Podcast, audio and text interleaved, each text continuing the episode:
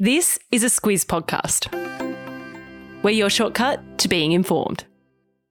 This week's podcast is brought to you by BHP. Copper is a big deal in the energy transition because it's used to make electric vehicles, wind turbines, and solar panels. When it comes to producing copper responsibly, it's happening now at BHP. Good morning, I'm Alice Dempster. And I'm Claire Kimball. It's Tuesday, the 11th of July. In your squiz today, down in the dumps over the cost of living, a big NATO summit, a huge fish, and Elton John's massive performing career ends. This is your squiz today. Claire, the increasing cost of living is this year's barbecue stopper, and a new report out from the communications and advocacy firm SEC Newgate surveyed 2,207 Aussies and it shows that it's really got us down. Yeah, we're a bit down in the dumps about it. uh, this is their Mood of the Nation report. Their researcher, David Stolper, says that the cost of living is really starting to bite mm. hard and that Aussies are feeling deeply pessimistic about the economic outlook for the next 12 months. Uh, Stolper also said that the survey shows that 46% of Australians are now experiencing financial difficulties, which is up by 7% over the last couple of months. And there's really nowhere to hide with the price of everyday essentials a major problem for Aussies. 90% of the respondents flagged that groceries and electricity are their main concerns. And that takes me nicely to an announcement that was made yesterday. Energy Minister Chris Bowen confirmed that the mandatory gas code of conduct has been finalised and will be in place from today. Yeah, so of course, a big part of Anthony Albanese's pitch to voters at the last election uh, was a promise to bring down energy prices. And yesterday, Bowen said that this code will see more gas at more reasonable prices for Australians. Uh, he's been talking to the gas producers for months mm. about a cap on wholesale prices, uh, along with commitments to supply the domestic market. And that process is now wrapped up. The Australian Petroleum Production Exploration Association, which is very hard to say, but it's the industry body that represents the gas producers, uh, they say that their members will get get on with it. Yeah, they also say the government needs to devise a plan to bring on new gas supply, which is a nod to some governments not approving new gas developments due to environmental concerns. Along with introducing caps on coal costs for electricity generators, Bowen says the government's actions have nearly halved wholesale energy prices. So, fingers crossed that filters through to us in the retail market. NATO is an acronym we're going to hear a lot about this week. That's the North Atlantic Treaty Organisation. The leaders from its 30 member nations are meeting in Lithuania for two days of talks. They'll start tonight, our time, and they've got quite a bit on the agenda. Yes, so it's the military alliance that includes Western Europe, uh, also North America, and they're set to indicate to Russia that they're backing Ukraine for the long haul. Ukraine's not a NATO NATO member, uh, but there will be the establishment of a new NATO Ukraine Council. Uh, Australia is also not a NATO member, mm-hmm. but Prime Minister Anthony Albanese will be there. Uh, he's there as an ally and he's fresh from shaking hands with German Chancellor Olaf Scholz. That was in Berlin yesterday. That's after Germany announced that it's bought 100 Queensland made Boxer armed carriers. They're a military vehicle that's made here by German defence giant Rheinmetall. That deal is worth $1 billion to the Aussie economy. Claire, there's been a big development to do with expanding access to the abortion pill in Australia. Reports say that all doctors and nurse practitioners will be able to prescribe the pregnancy termination pill, MS2 step, from August. That's after recommendations from the advisory bodies that talk to the government about what sort of medications should be available to Australians. And the report this morning in the Sydney Morning Herald and The Age says that that's going to be approved by the Albanese government. Who's been able to prescribe and dispense that drug has been really tight held.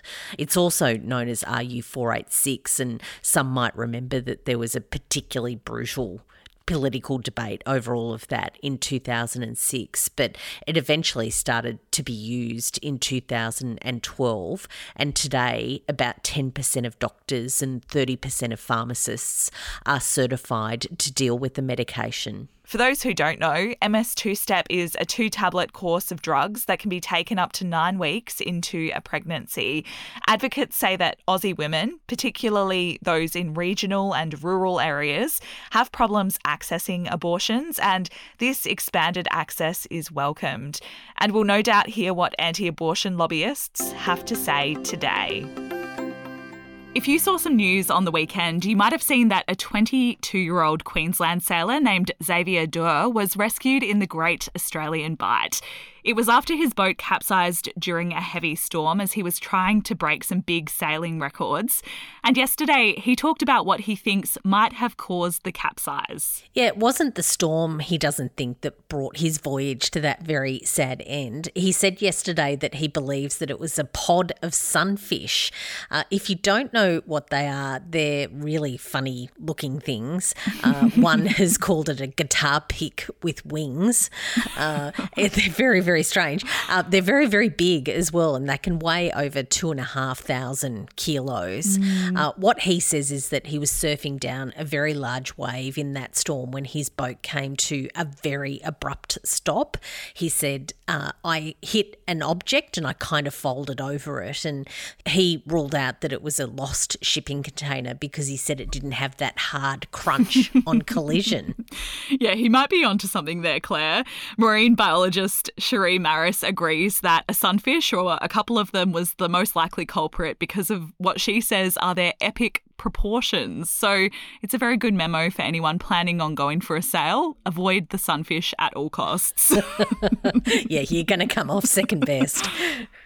A quick message now from our podcast partner, BHP. Across the next couple of weeks, we'll be talking to Squizzes about BHP and the work they're doing to provide the materials that we need to transition to a low emission economy for the energy transition. At the start of the podcast, you heard how copper is used to make electric vehicles, wind turbines, and solar panels. So, when it comes to producing it, reducing emissions is a priority. And that's why BHP is making solar, wind, and battery deals to help power their South Australian Olympic Olympic Dam copper mine. It's happening now at BHP. The legendary Sir Elton John has bid farewell to his five decade long performing career. He wrapped up his Farewell Yellow Brick Road tour on Sunday with his final performance after more than 300 international shows that were attended by more than 6 million fans. Yep, Taylor Swift, eat your heart out. Six million fans on that tour is just absolutely incredible. Uh-huh. It started in 2018 and it was meant to end in 2021. But of course, when you think back on that period, there was something mm-hmm. a bit like a pandemic that kind of brought things unstuck. Uh, what Elton John says is that he really had to get on with it. He needed to bring his five decades on the road to a proper close. Uh, so he did that in Stockholm.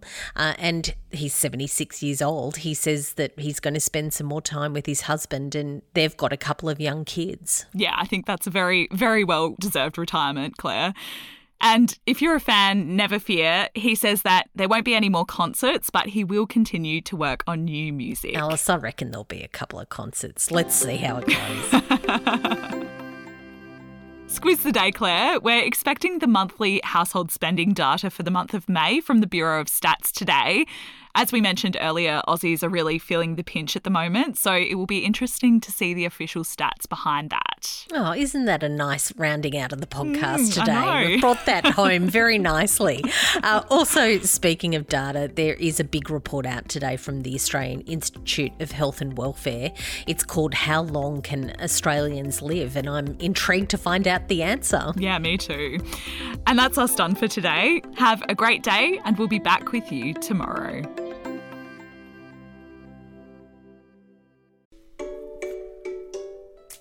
Hello, it's Bryce here from Squiz Kids. Kids and fiscal policy go together like peaches and cream, which is why we're excited to present a special Squiz Kids Q&A this week with Federal Treasurer Jim Chalmers. It's the podcast where the kids of Australia get to ask the questions. Tune in to Squiz Kids today to find out how the notorious BIG has helped shape next week's budget, why the Treasurer considers himself more of a three pointer than a slam dunker, and why his toenails will be painted with glitter nail polish next Tuesday when he stands in Parliament to hand down the budget. Plus, there's a cheeky question in there about his leadership ambition. All part of our mission to engage kids in the wider news agenda. Check it out in the Squiz Kids podcast feed or via squizkids.com.au.